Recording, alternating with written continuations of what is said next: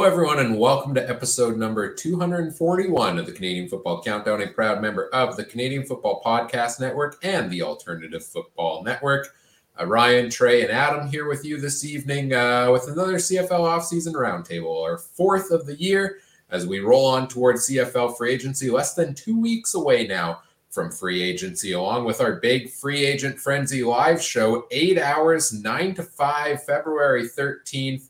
Uh, we will be live. Uh, that's Central Time. Uh, we will have uh, full coverage of everything from CFL free agency. So join us for that. But in the meantime, we've got news uh, coming out daily pretty much as we roll towards that. So we'll talk about the biggest items from the past week here tonight. Uh, like I said, I am Ryan. I am joined, first of all, let's welcome in Adam. Adam, how are you doing this evening? Hey, I'm doing good, Ryan. Uh, busy week again. It's going to be another busy weekend. Uh, last weekend senior hockey for regular season, and then it's playoff time. So, really exciting times around here. Uh, Trey, first of all, what's that around your head, and how are you doing tonight? it's a horse hood. I don't know. I found it under my desk and thought, yeah, I forgot to give it to a horse. Like this was like twenty bucks I did at a charity event when I was in Calgary, and I won this. Never gave it to a horse because I won it. So I don't know. whatever. I'm doing okay. Uh, yeah. Wow, there's a horse with frozen ears, isn't there? Oh, they got those nice, comfy barns, and if you if you see how much it costs to rent out a state uh, stable for them for a for a month, uh, a lot cheaper than rent in my apartment. That's for sure. So. so I'll take it, and you get fresh hay every day. But yeah, it's okay. Sounds like they're living the dream. Honestly, and all you got to do is what run around a little bit, which they would do in the wild anyway. Oh, okay. You throw running into this, and I'm out. Uh, it's no longer the dream. Have you not seen the movie Spirit? They ran for about two hours straight, man. That may have been a movie I movie I've actually seen. Oh, let's go. That's one of the best best horse movie ever. It sounds familiar. Yeah, it's a rare occasion when that happens. Uh, let's see. The Canadian Football Countdown is also brought to you by our presenting sponsor, Game Time TV. Uh, learn more by visiting GameTimeTV.ca or Facebook.com/slash GameTimeTVMB. Check out more there. Also, before we get into the episode here, we do want to acknowledge that the Canadian Football Countdown is brought to you from Treaty 1 territory, traditional territory of the Anishinaabe, Cree, Ojibwe, Dakota, and Dene peoples in the homeland of the Métis Nation, as well as from Treaty 4 territory, traditional territory of the Cree, Saulteaux, Dakota, Lakota, Dakota, and Métis Nation. Check out the Discord community as well if you want more content uh, from us there, posting the CFL news there uh, pretty much daily as it comes out and uh, giving some thoughts on it there as it comes out as well. Uh, lots of fun stuff there. Linked in the episode description if you want to join us for free. All you got to do is sign up for a Discord account, uh, which is free. Uh, all right. Uh, like I said, free agency show two weeks uh, from now, less than that at this point. We're recording this Thursday, February 1st. Uh, and a big thing, I guess, uh, along the way is that the uh, what call it the legal tampering window, call it the Ed Hervey window, whatever you want to call it. The CFL negotiation window does open on, I believe, the fourth in, in three days uh, from now. So that that gives pending free agents a time to go and negotiate and talk with any team around the league. And I believe, correct me if I'm wrong, guys, that uh, their their current team gets a chance to match any offers they get in that time period. Is that correct? Uh, they can take an offer from whoever they'd like.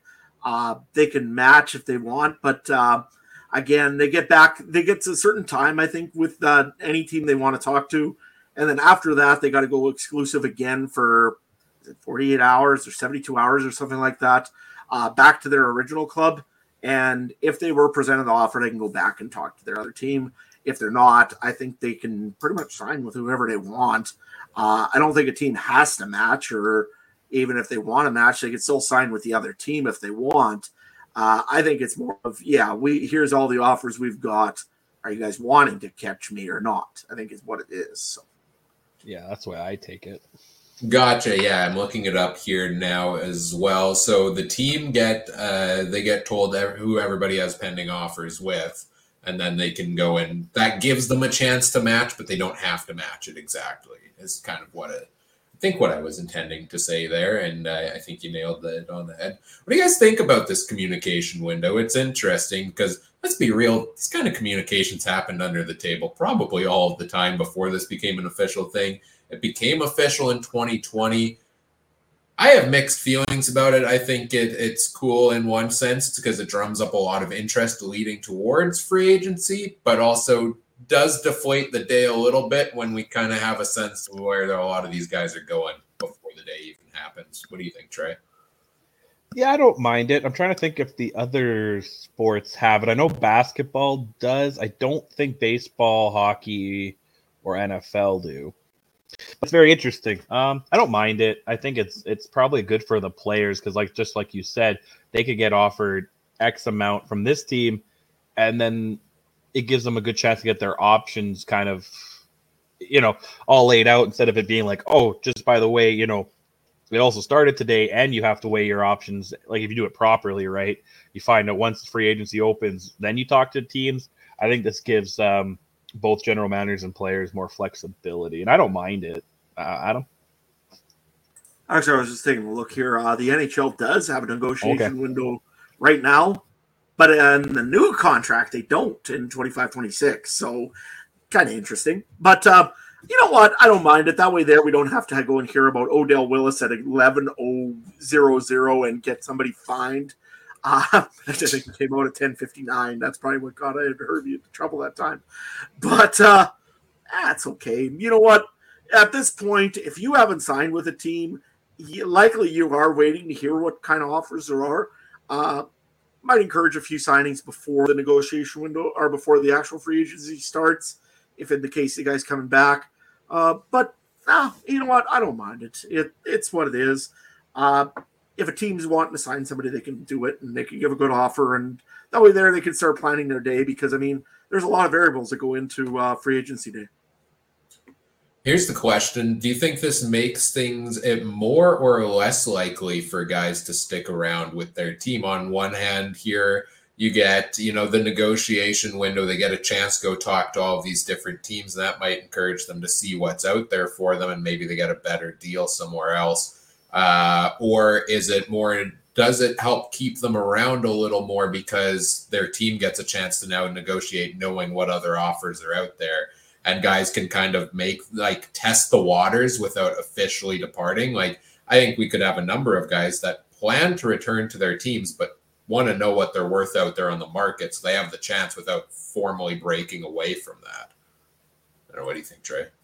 I think it's a push for every guy that you might lose. There might be one that stays because of it. I don't think. I think it evens it out a little bit in the long run. But like I said, like maybe, yeah, maybe it helps players stay to a degree. Because like I said, if you want to test free agency out, you're telling your team you're not signing. Once it opens, you're pretty much said, like you said, you break away in a sense, like oh, he doesn't want to stay here and then that puts the general manager in a position where he needs to have three or four backup plans just in case this guy leaves, right? So, yeah, this I guess this plan ensures that a little bit. It gives the general manager backup plans, but he can also talk to his backup plans if he wants to talk to other teams too, right? Uh, Adam.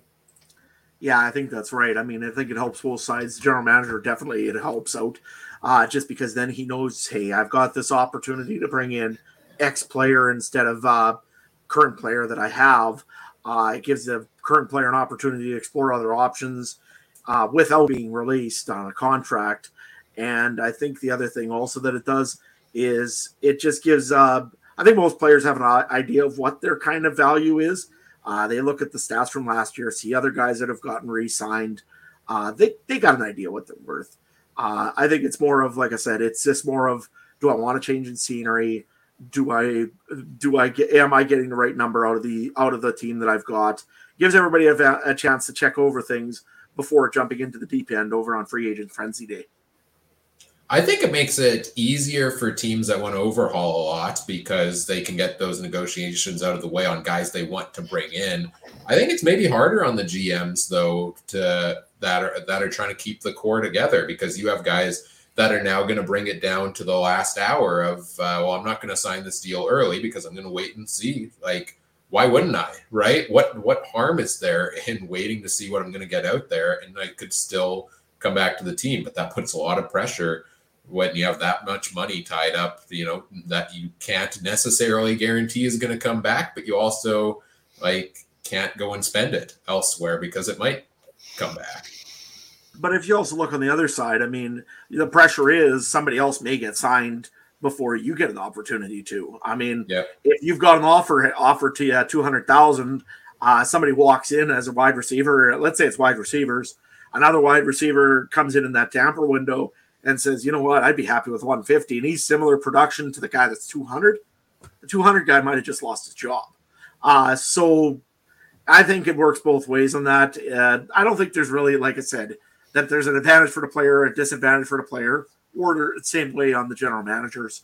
So I think it's kind of works both ways. Uh, it helps both team guys out a little bit. They can have some ideas of what's going on, and that way they're they're a little more prepared for free agency. I think. It is, it, and it's a it's a dogfight between the players to get these spots too, right? That's why we see so many guys asking for an early release from their club if they don't think they're in their club's plans. And talk about a couple notable ones that happened this week uh, as we go along through the show here. But do you have guys that know that like everybody like, with so much activity during this week and during free agency day? That team, that players, if they don't feel they're in the long term plans, they're jumping at the chance to say, okay, well then like let me go early and try to land a job before that period even begins uh, which i feel like we're seeing more and more of uh, the last couple of years let's talk about one of the biggest news items from this week and it was the one that i think had the best announcement teaser ever which was the Winnipeg Blue Bombers social media team. All of a sudden, uh, was it yesterday morning? I think uh, posted a, uh cowboy hat and a fur coat on uh, Twitter and said uh, soon. Well, that could only mean one thing: the the inevitable return of Chris Streveler signing a one year contract with the Bombers uh, to be their backup quarterback. Uh, Trey, I know you love him. How excited were you? I was content. I mean, I, I don't know. I, I'm wondering how it'll, how it'll fit in, and I wonder his salary wasn't crazy, but I wonder if uh, how that will affect you know Oliveira, shown other pieces like that, where you kind of have to. I don't want to say overpay, but in this current situation the Bombers were in, they had no backup, so they were likely bringing in two Americans at league minimum at fifty thousand, whatever it is, sixty thousand those two guys combined would make less than Chris Streveler, right? So that's kind of where I was leaning towards. Yes, it's good for the team. I guess to some degree, you got your you got a third and inch guy. Um, I guess you have some some um, more confidence in a backup. I take Streveler over Cornelius, but I mean, there's probably other guys too that might be a little bit more better in the deep bomb. And I guess the fan base seemed to be pretty happy. Adam, uh, you should just be happy he's not in Saskatchewan, right? You don't hear me complaining. Uh, nevertheless, uh, no, it's nice that Kyle Walters filled six, uh, four or five positions with one uh, single job. I mean, he got himself a quarterback. He got himself a punter whenever Chris Streveler decides to throw deep. Uh, he got himself a, uh, mascot, especially when he puts the uh, uh, bison suit on and runs for the province of Manitoba in Winnipeg. I mean, that's pretty much your new mascot instead of Buzz and Boomer. Uh, you also got a running back out of it, and uh, also I think you just got a local celebrity. Look, it's a good signing for Winnipeg. 120,000 is really pretty cheap for a backup quarterback. He might grow into a guy that you can use as Zach Collaros. Uh, it worked well for the Grey Cup run that they were on. Uh, he was a great runner, and Collaros didn't get all the hits on him like he kind of got this year, a few extra hits maybe than he was used to. So if you're Winnipeg, you're celebrating because you know what? The the prodigal son is back. He's going to chug a beer and enjoy himself at that beverage, sorry, uh, at the game, and he'll enjoy himself. And you know what? Everybody will be having a great time in Winnipeg. They love Streveler there. It was a great fit. Why not? Uh, I'm not sure about the Dave Naylor comment about he was looking for a starter job in Canada because yeah, there's there ain't none for him as far as I'm concerned. Well, there wasn't gonna be as soon as Dru Brown went to Ottawa, right? Like uh, that was really the only starter spot out there available, so it was gonna be tough for him to find a job there either way. And and I think he knew that coming in, right? And Yeah. I, I feel like Winnipeg is the the best fit just because of the the culture and, and the hype around him here, right? Like Where else? Go to any other team, you're probably not having that same level of status. Uh, where you know he got the hundred and twenty five thousand dollars here, but a lot of his contract is incentives, and how much of his contract is the unspoken word of you're going to be like a face of the marketing face of this franchise over the next year, right? And how much is he going to get from like endorsement deals and things like that? And you're not going to get that as a backup quarterback anywhere else. The only reason people love backup quarterbacks in most cities is because they hate the starting quarterback. Well, in Winnipeg, everyone but Trey loves the starting quarterback, uh, but they also love Chris Streveler. So, uh, you know, it's a great one-two punch for did the team. guys, did I tell you guys about my nightmare I had involving Collaros? No. I had an actual nightmare. This perfect time to tell it. He moved in my dream. He moved into my building, and that was literally the worst. And my kids met him before I could say not to, and it was uh, yeah. He was parked next. He was his parking spot was right next to mine. I, I have no comment for Oh, this. I, this is a hand to god real dream too. I woke up screaming, sweating, like it was not good. I think we're going to explore the underlying meanings of this. I want to know after that too. I honestly want to know what's this meaning because there's no way my subconscious is actually that worried about Collaros. Ryan, did, did he give you his five cents for a psychology uh, test? No, psychiatric no, stuff? I mean, you know, Charlie Brown stuff. no. Lucy or whatever the five dollars I said. Sorry, that was great. Anyways, the long story short, yeah, good for Winnipeg. They got Streveler. He didn't end up in Saskatchewan. I'm thrilled about that. And uh, yeah, life goes on.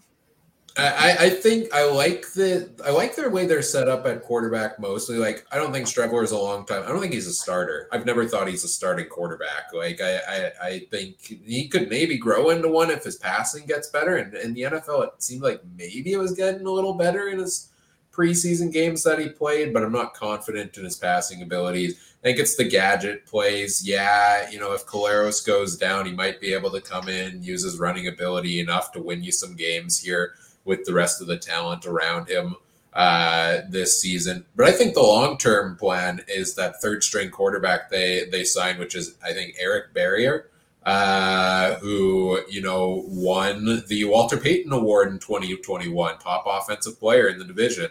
Uh, and there's a lot of hype around him. So I feel like this is a good structure. And this is what I talked about, I think, last week on the podcast of, you know, good starter, solid you could say veteran, I guess, at this point, backup, and then the third string you develop for the future. And I think that's what they got to go with here. And I think uh, Streveler is the perfect fit for that role. And uh, why not get the fan base a little bit more excited with it as well? Uh, and boy, were they excited. Uh, and so was I. Uh, yeah, happy to have Chris Streveler back here in Winnipeg. And one of my favorite takes about the Streveler signing that I saw all over social media is that the Bombers have their new starting running back. And honestly, I'm in on it. I, I don't think, uh, it, like, I want Oliveira back 100%. I think it's crucial for them to give him all the money they can to bring him back.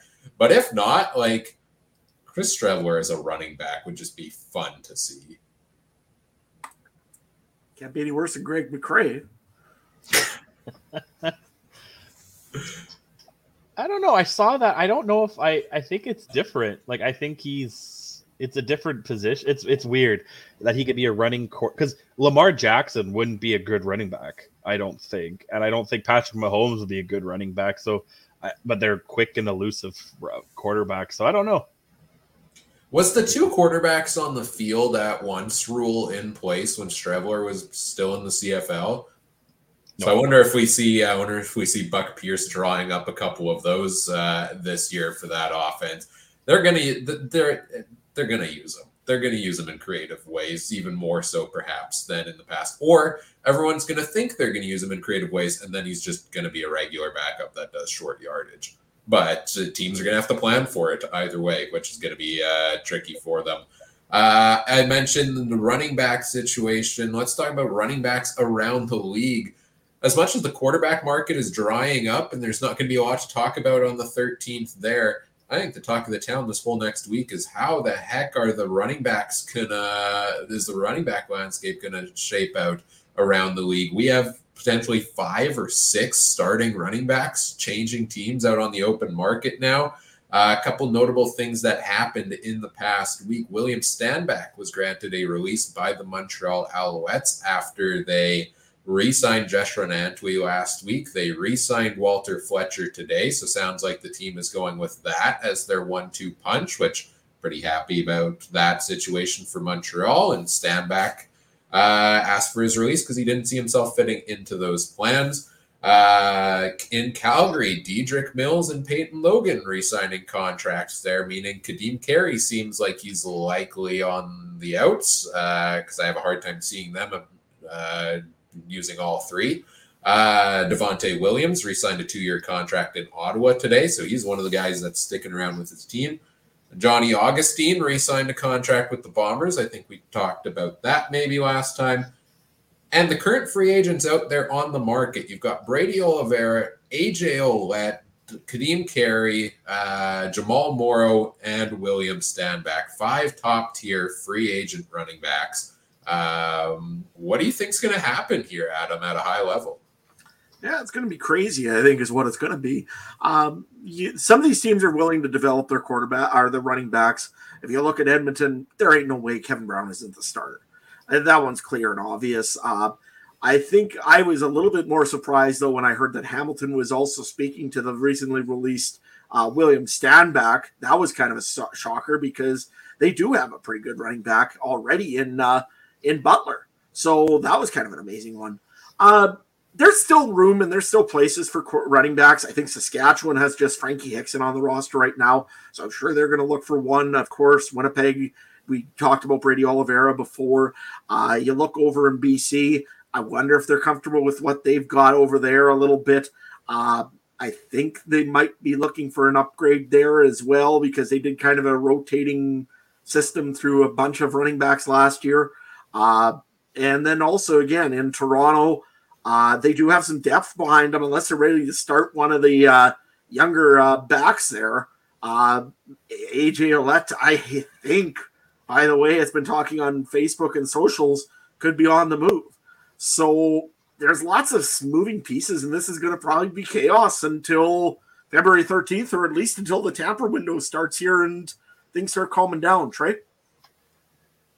See, I, I view it a little bit differently. Like, yeah, it's going to be madness, but I also kind of feel like some of these guys are probably not going to be signed getting closer to training camp and stuff.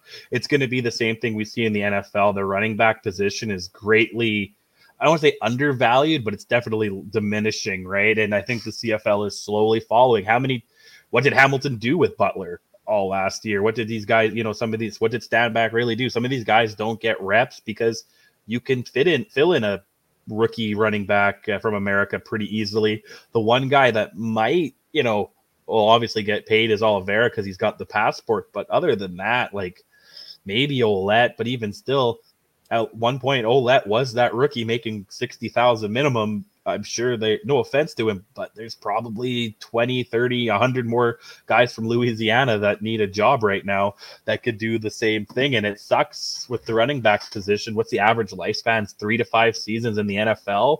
So I can't imagine it's much better in the CFL, if not worse. So I, I think it's going to be more of that. We see it in all sports too. These one one position or kind of one kind of guy just seems to get overlooked and in in football, it's the running back. And I think teams, if we really, if the Bombers real, I'm not saying they don't value Oliveira, but if he was a top top priority, I think he'd be signed. Same with Ouellette. Uh, I think some of these guys, you know, I think that's how it is. Where Kyle Walters is like, well, you know, do we do we spend three hundred thousand on this guy when we barely have three hundred thousand left? You know, one thing I could bring up is a guy like William Powell he came into the league. Everybody thought he was, he, and he was real hot.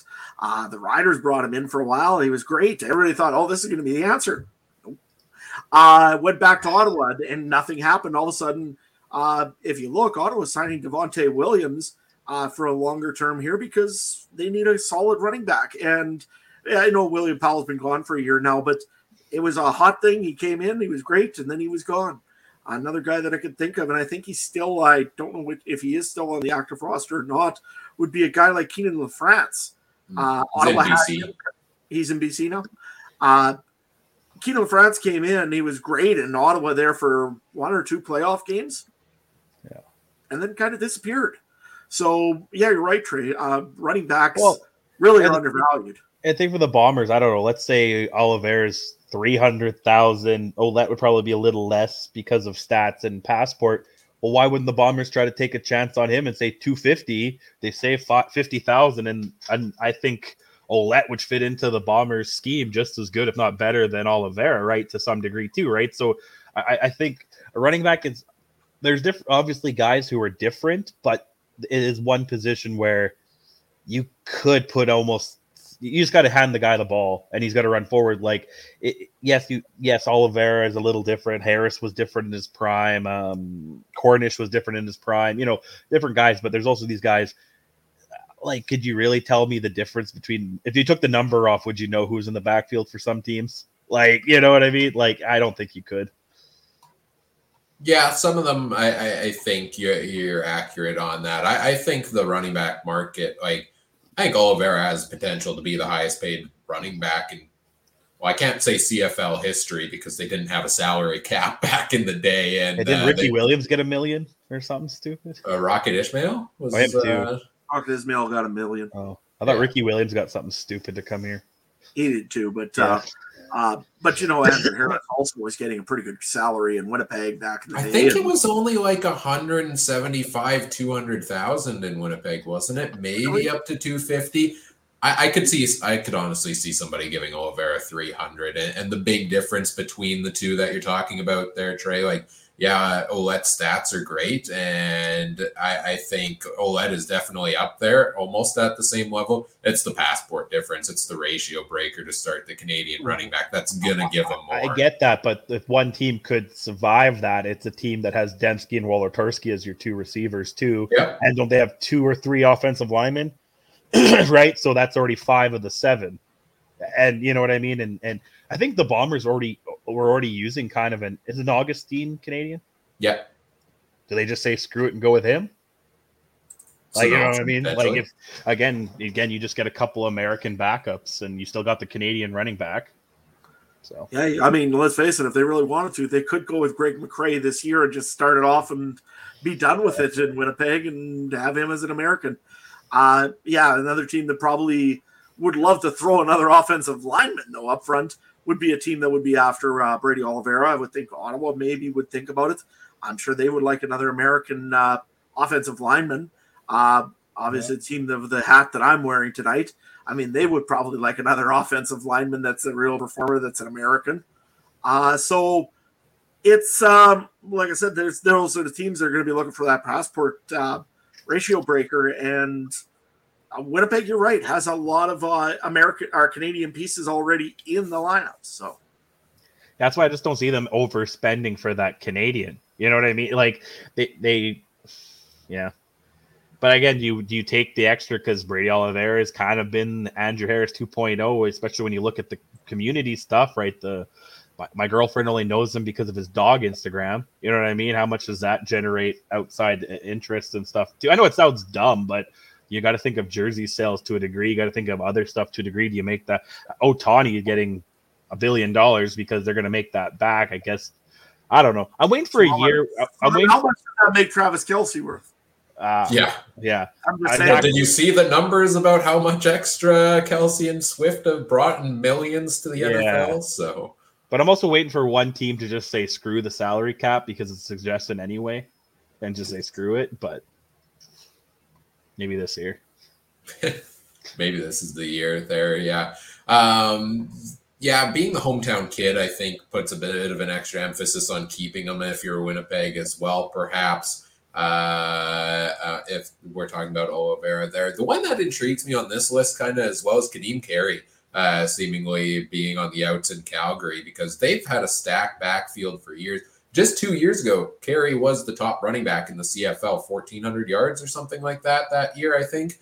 Uh, and he was the cream of the crop. And then he kind of had some injury issues. Dedrick Mills got some time to play while he was injured, but uh, kind of, you know, I, I my expectation, I think, coming into last year was that Mills would be on the way out and finding himself a starting job somewhere else. But it seems that's the direction they're going. And now Kadeem Carey is going elsewhere. Uh, that one intrigues me a little bit.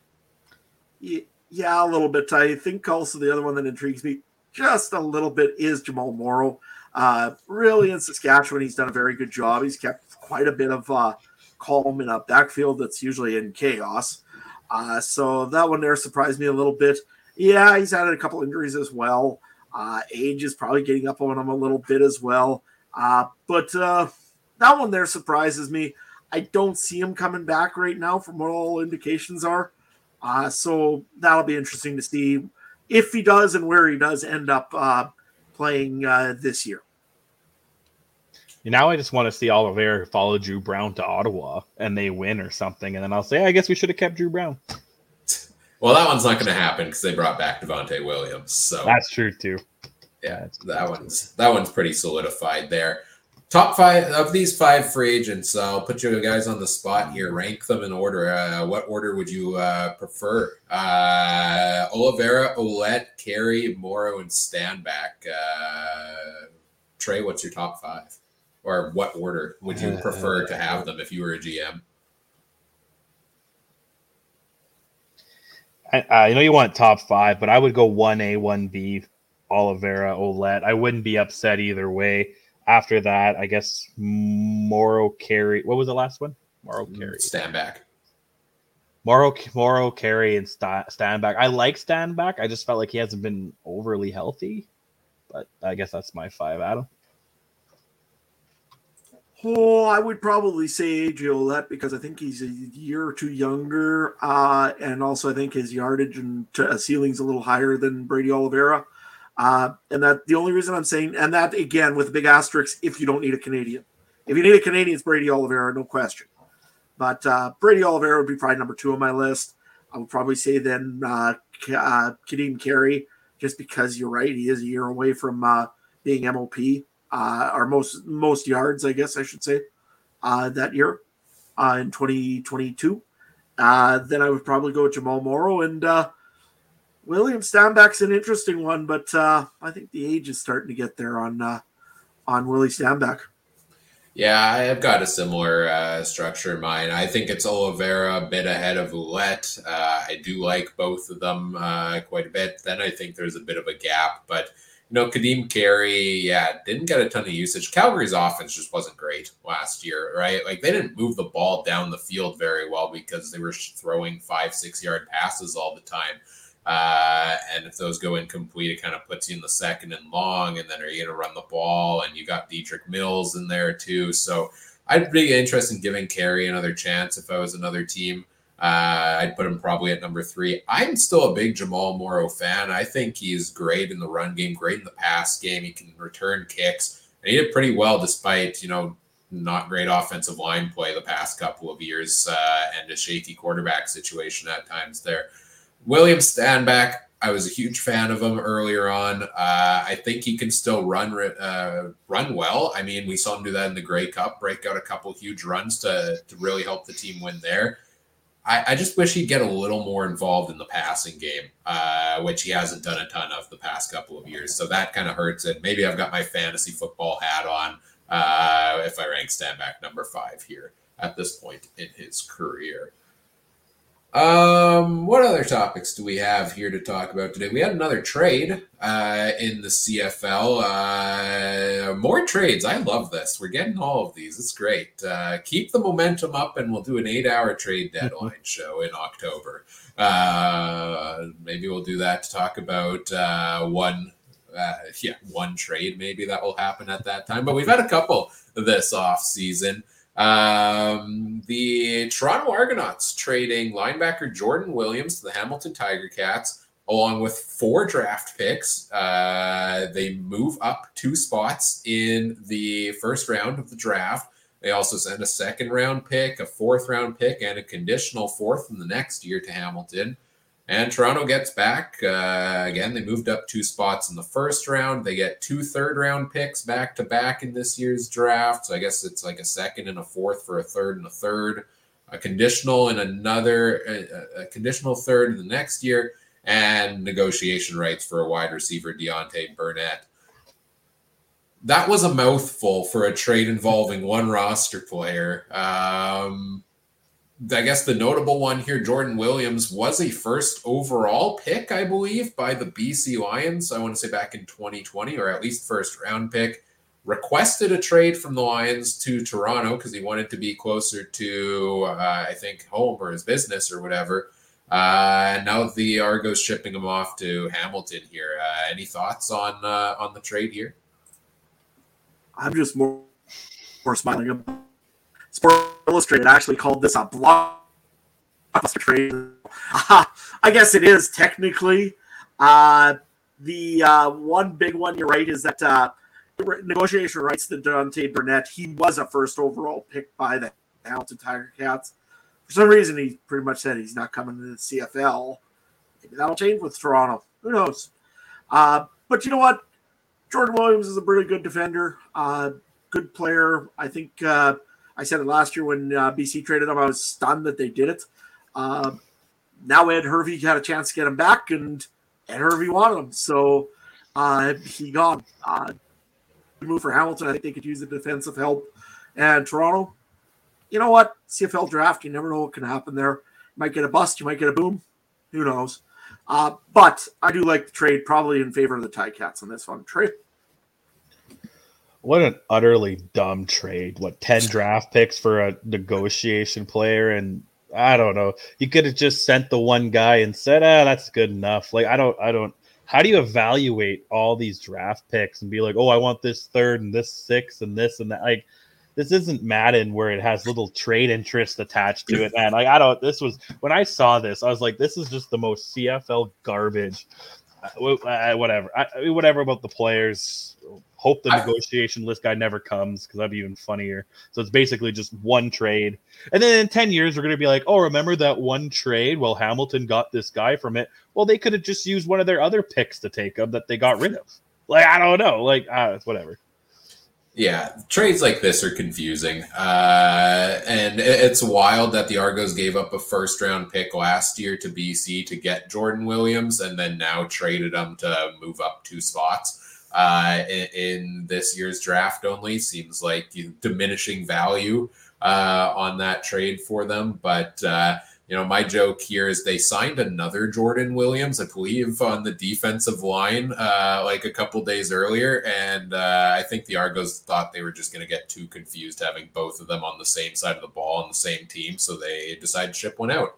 Uh, easy, easy way to fix that problem, I guess. Did they trade the right Jordan Williams, though? That's the question. Ooh. They may have screwed up and set the wrong one on the plane. That would be funny that, that, would be a CFL moment, that's for sure. Uh, actually, what I was more amazed about this trade was Toronto just finished paying him a thirty-five thousand dollar bonus, didn't they? Just the week before, uh, I think it was written down somewhere. Uh, so that's uh, you know what? Why didn't you make the trade a few weeks earlier, uh, Toronto? I mean, there must have been something with cap or something or other, but just just weird. Yeah, and big name linebacker going over to the Ticats. Of course, that's interesting because Simoni Lawrence still unsigned, Jamar, Jameer Thurman still unsigned. So a couple notable linebackers the that Ticats have not re-upped with yet. They're a team that really hasn't re-signed a ton. I think they're going to be a team very active throughout this negotiation week, uh, and they should be because they, I think, need to turn the tide a little there in Hamilton. Um, other news this week, not necessarily on the field, but in the broadcast booth, we've got some news here to talk about, Adam. Uh, that the uh, Saskatchewan Roughriders are looking for a new play by play commentator after uh, Michael Ball has been let go uh, from his duties there. Uh, of course, there was a lot of talk all over social media about that one. Uh, so, guys, are y'all, y'all applying for this job or? Hey, if you go and look at the Madden cast, my voice speaks for itself. That's all I can say. uh, good, bad, or otherwise, I suppose. But uh, in regards to Ballsy, you know what? Again, I've pretty much said in this podcast before, I've hinted it a lot that he isn't my favorite broadcaster in the world. But a guy did lose his job. I feel bad for him.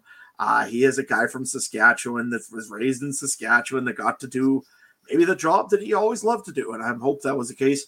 Uh, a lot of guys like me and myself uh, or other people in this community, we don't get to do what he got to do and experience what he got to experience. So uh, you know what? As much as I'd like to go and say a bunch of other stuff and be make myself look unprofessional, I'm going to take the classy road and just say best wishes to whatever he does in the future and uh, go from there. I honestly couldn't tell you. I listened. I don't think I've ever listened to one broadcast of his. I, I don't have any reason to listen to the Saskatchewan Rough Rider radio um, radio call, but uh, yeah, I don't know.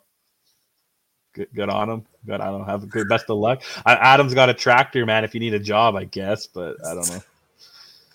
Uh, yeah. I guess he's not. If you if you're not doing anything February thirteenth.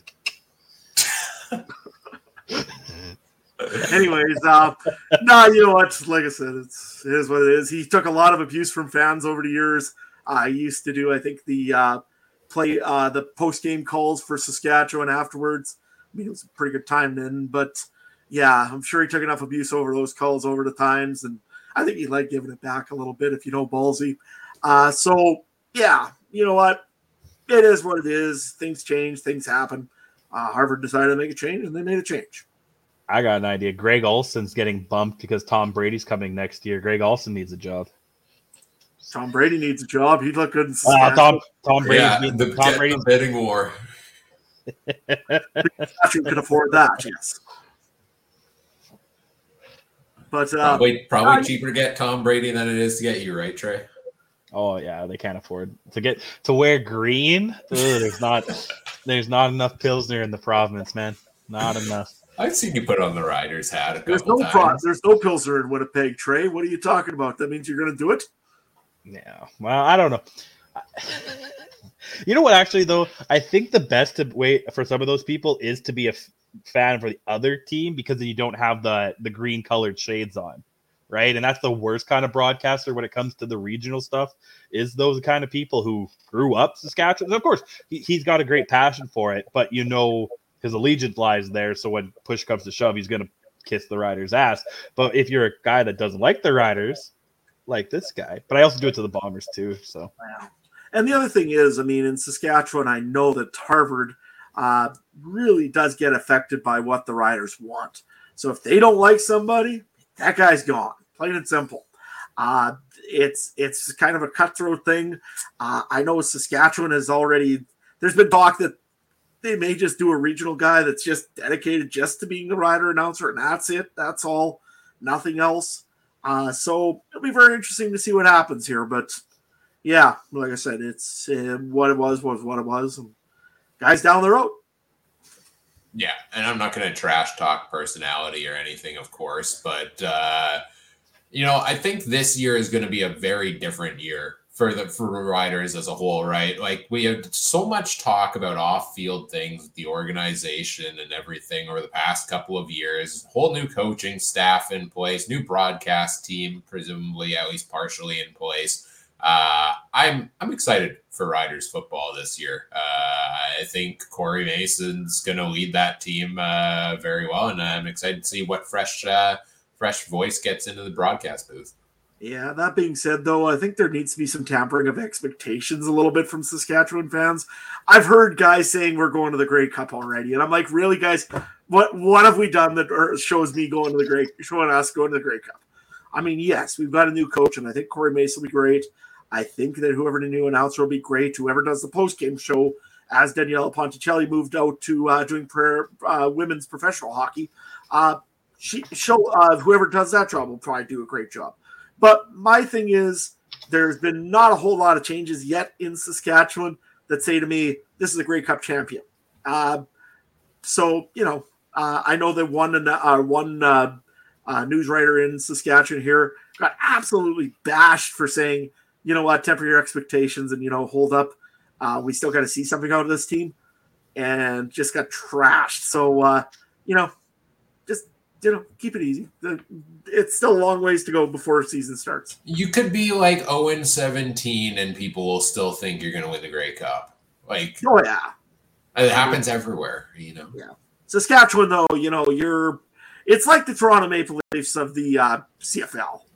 I mean, Dallas. we have Oh, expectations, yeah. crazy, crazy expectations. Here. There's Texans that still think Dallas has a chance in the Super Bowl. Like, you know what I mean?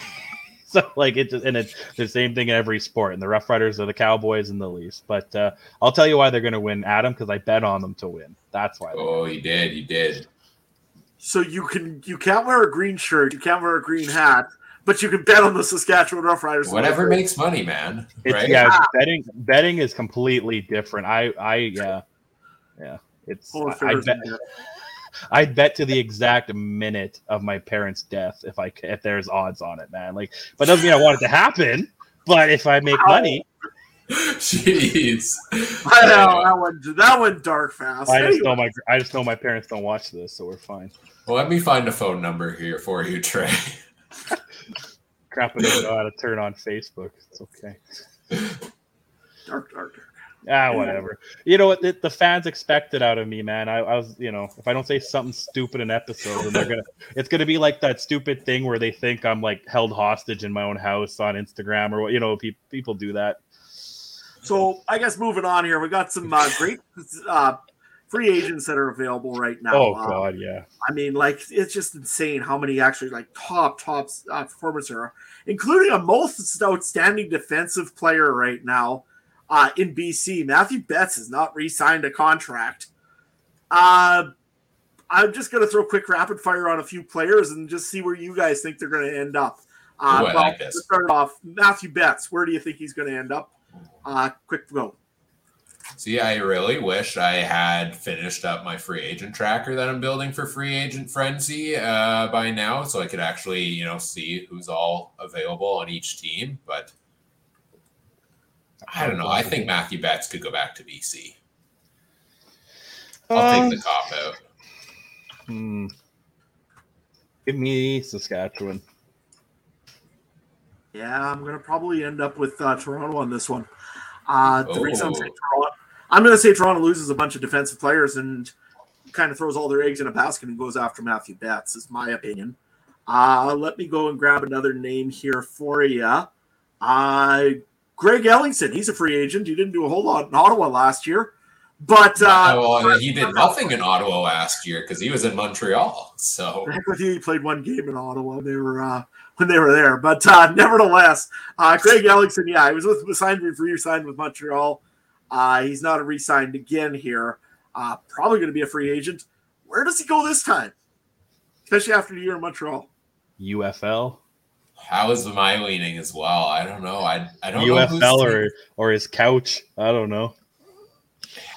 It's back to back years now, right? He had, he stayed pretty healthy for a long time and was a great receiver in the league, but it's been back to back years with injuries. If anything, I think it's a cheap deal he's getting. He's getting up there in age. I think it's cheap deal, maybe not on the first day of free agency for him somewhere. Yeah, he'll come in as the fourth, fifth, sixth guy closer late in late February. I think. Yeah.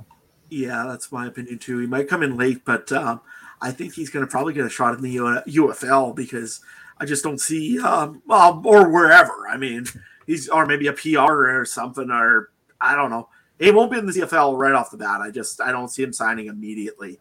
Uh, oh, let's go over to Toronto. Uh, we've talked a little bit about AJ Ouellette earlier. How about uh, Jamal Peters? He was a big signing earlier in early in the season for Toronto. Had a pretty good season overall. Uh, where do you think Jamal Peters ends up? I think I might go Saskatchewan on that one, to be honest. I think they're a team that needs to improve that secondary a little bit, lost some pieces in that secondary. I think they could uh, pay him a little bit, and bring him in. I like that Saskatchewan.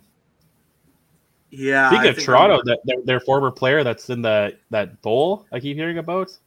Who's that? Um, oh, Qwan'tez Stiggers? yeah, Uh, he was rook- CFL Rookie of the Year, was he not? Yeah, I thought so. And is he NFL draft eligible? Is that what He this all is, yeah, Oh, he okay. is. it's a weird situation with that guy because he didn't play any college football or something, and then got invited to. Uh, he, he signed a contract with Toronto, played with Toronto, then went to the East West Shrine Bowl here just this last week or whatever it's been, uh, and now is NFL eligible. So strange, strange situation with him.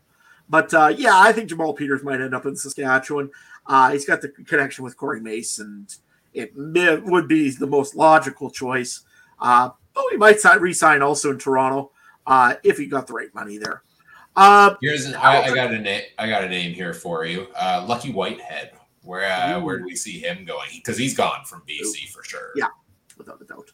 Uh, I could see Lucky Whitehead probably ending up maybe in Hamilton, uh, just because I think they're going to lose Tim White. So they're going to want a big piece to bring back, and I think Lucky Whitehead might be just it. Give me Ottawa. Give someone to Dru Brown to throw to. I think you guys hit my top two on the head there. I was I was leading both of those. Hamilton first, probably Ottawa second. On that, I think he can be a good fit for both teams. Both teams, I think, need a bit of an upgrade at wide receiver, and I, and he had a down year, but I honestly think he can back, bounce back pretty well in the right situation. Yeah, I agree. Um, well, I mentioned him when I said that he's probably going to be gone from Hamilton. So let's go to the Hamilton Tiger Cats. Tim White, uh, big uh, receiver for them last year, and is a free agent. Where do you guys think?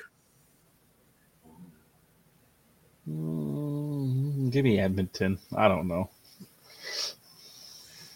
Yeah, it's tough to think of these just off the cuff without uh, seeing the full breakdown. Not, I don't see BC. I see them being set at receiver. I see Calgary being probably pretty set at receiver.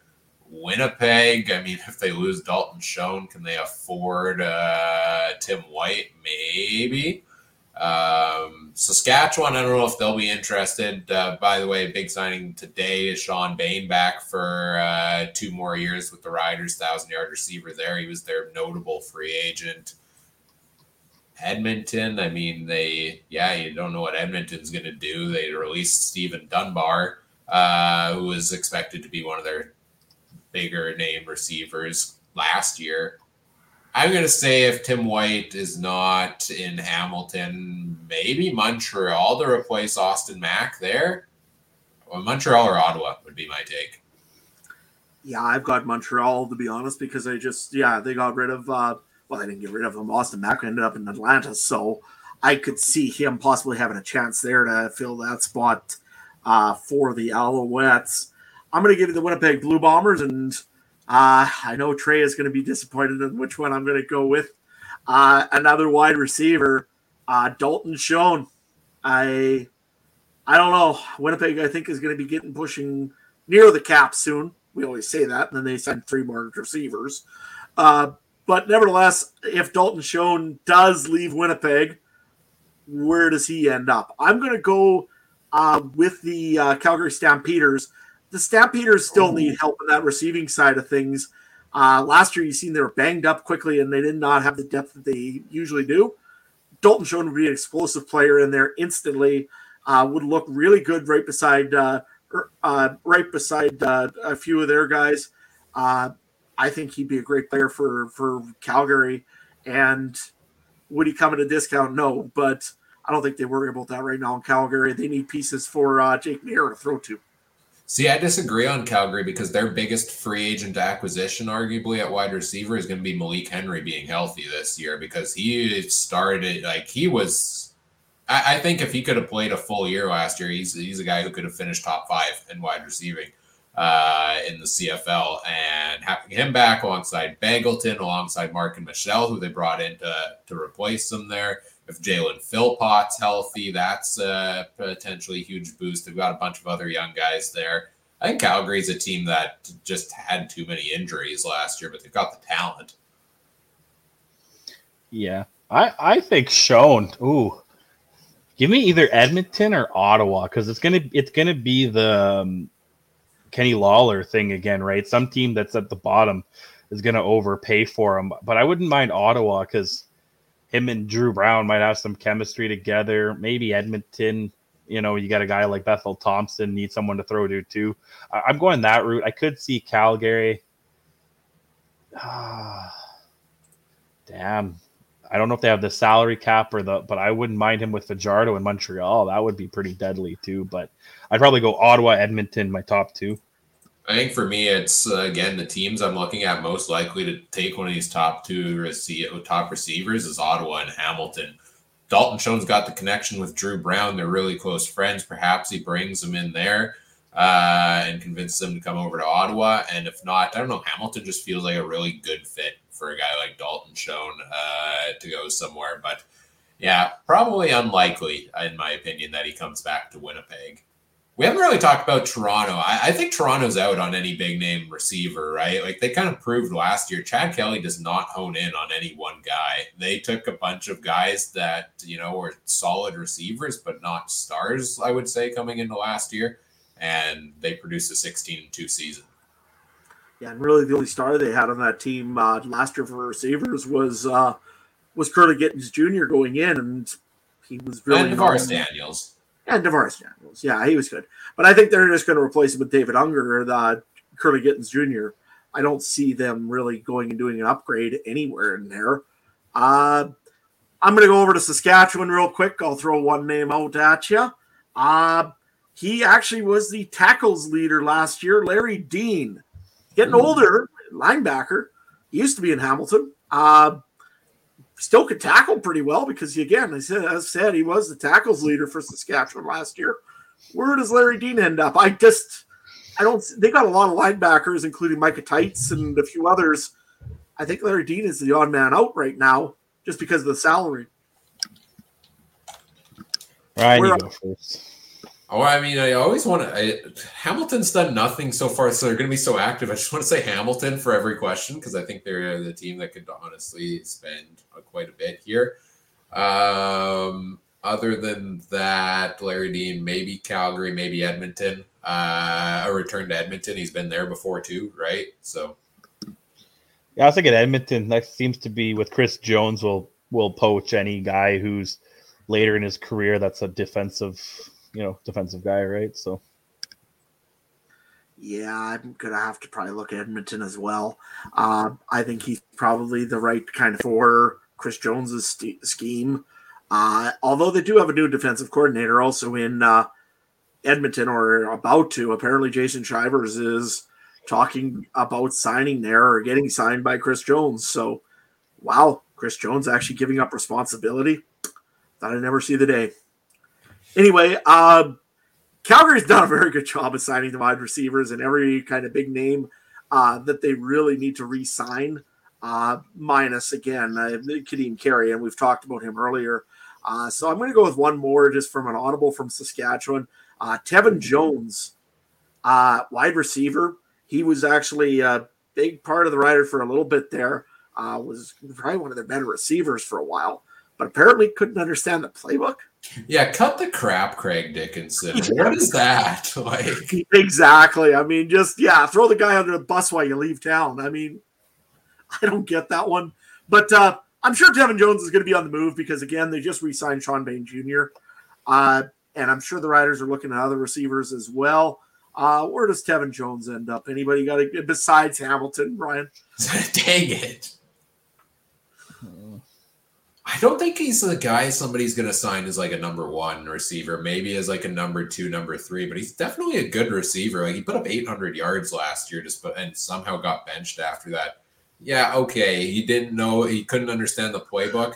Maybe it's just he didn't understand bingo bowling when you went on your bingo or on your bowling trip. hey, bingo bowling's confusing, uh, but fun.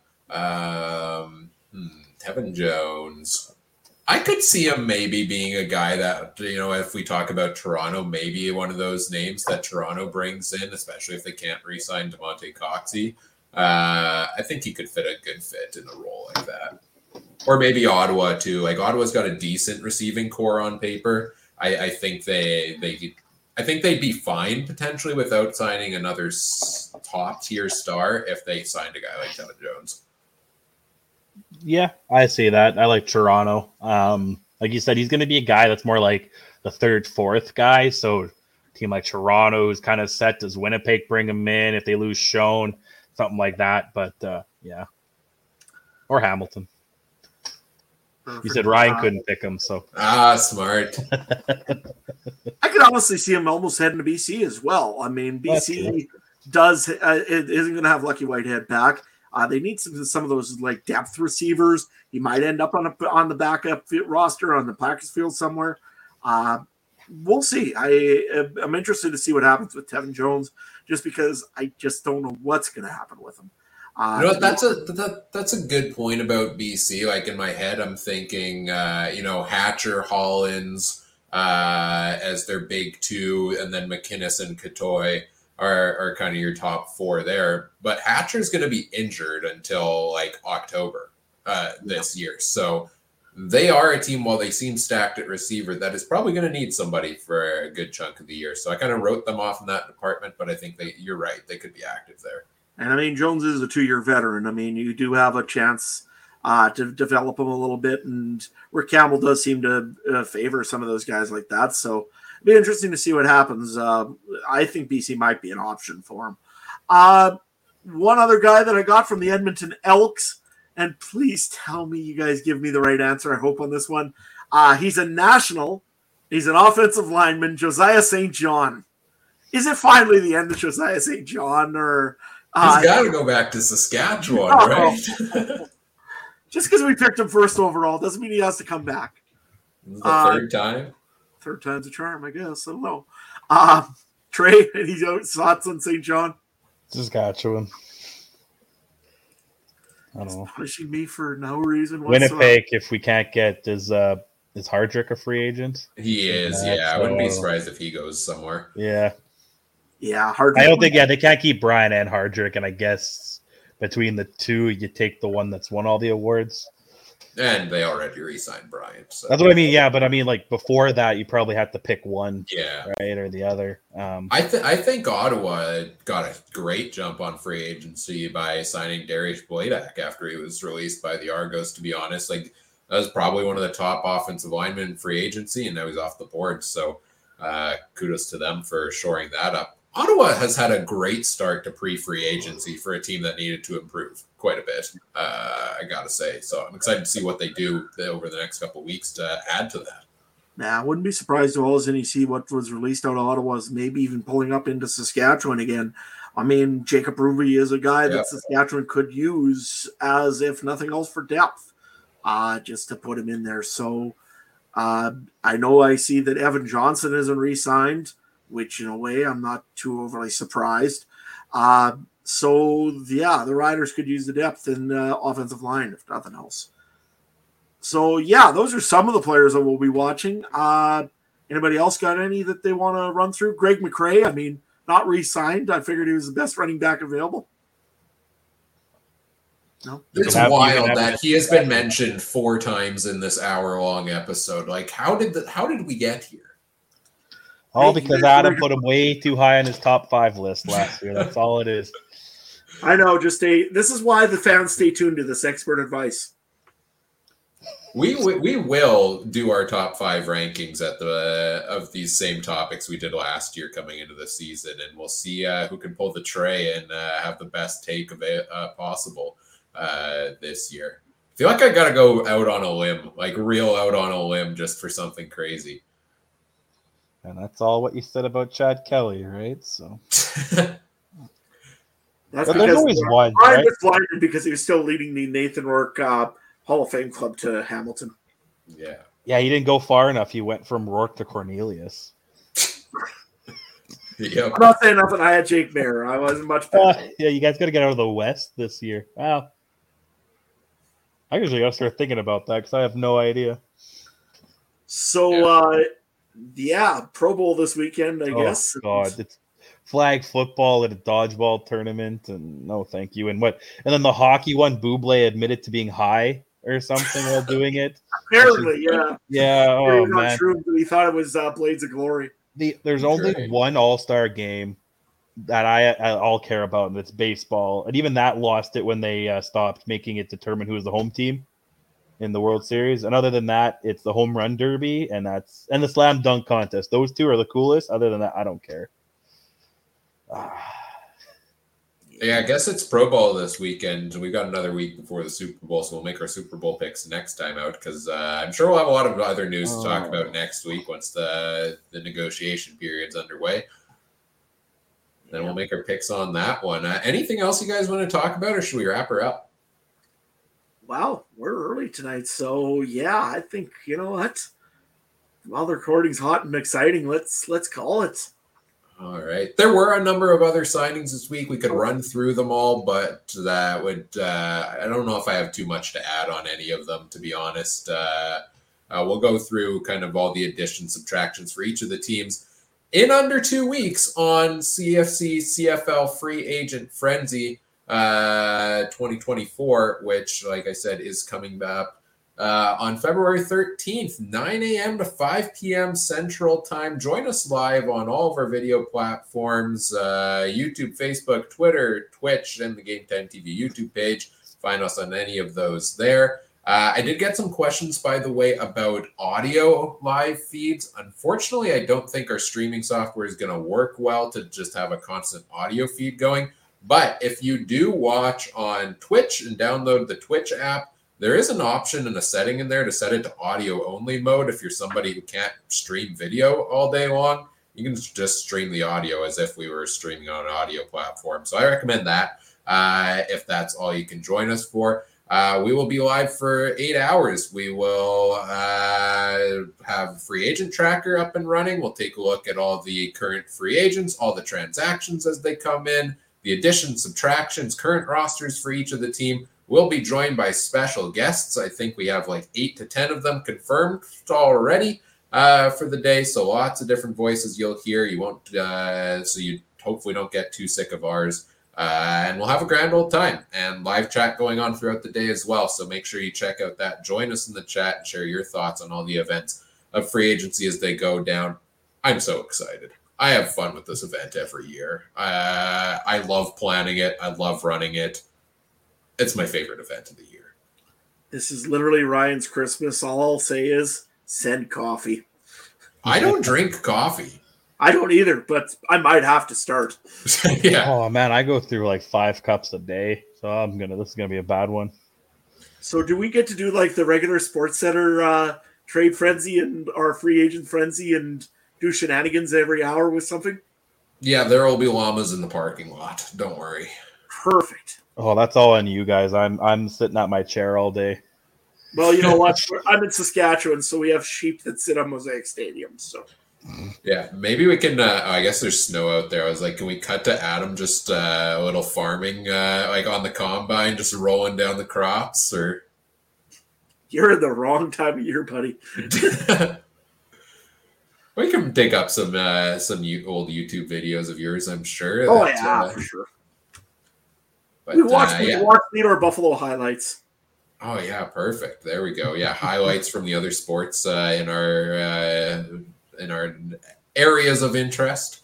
Um, but yeah, free agent frenzy 2024. Uh, join us for that, uh, and we should have another episode before then where we'll remind you to do the same thing. Uh, also, if you want to uh, follow us on social media, uh, there it is. Uh, we'll be uh, sharing a bunch of promos for that probably over the next couple of weeks as well. Trying to get it out there. We really appreciate if you help uh, retweet it or repost it or whatever. Help us get the news out there. Uh, at CF Countdown Pod on X, uh, Facebook.com slash CF Countdown Pod as well. Uh, I am at Cooper Trooper 42 on uh, the old X. Mike is going to join us for Free Agent Frenzy, uh, supposedly at Mike Gerl. You can find him as well. Uh, Adam, where can people find these old farming videos of yours, uh, and where can they find everything else you're doing right now? Yeah, type in farmer in Sask. You'll probably find some of my stuff uh, either on the old YouTube or on the Instagram. Uh, otherwise, yeah, just follow me at uh, Adam Stuart one. Most times I got good stuff on the Twitter account. I try to retweet or do something on there. Usually, it's actively promoting this uh, CFL frenzy, of if you will. Uh, so yeah, I'll be doing some of that stuff. I'll be talking to some people. Uh, I'll try to share some of the CFL posts as I see them coming in, and uh, all that good stuff. I might even share a video on uh, what happens if you don't like Standardbred racing. Right, Trey? Man, I like that TikTok. I don't know what you're talking about. it's a pretty good TikTok. Uh, where can guys find you though, Trey? Uh, you find me on the X at Trey Harness link. I got all your Standardbred needs. Uh, I don't care if you really watch, but view my harness racing show on my quest for 25,000 views. It's, it's getting close. Uh, also check out my UFC show. Four episodes. I'm over 150 uh, 50 views or listens, so I'm pretty happy about that. 13 and 10 this year. Not the greatest. The Canadians really crapped the bed on me last weekend in Toronto, but that's okay. We got a lot of months left. 11 straight weeks of UFC, so I'm going to be Ooh. dialed into that uh, from now until 300. So, yeah, check me at Trey Harness link for that, and follow me on TikTok at uh, Harness News Updates. You can see me shooting guns at people hypothetically.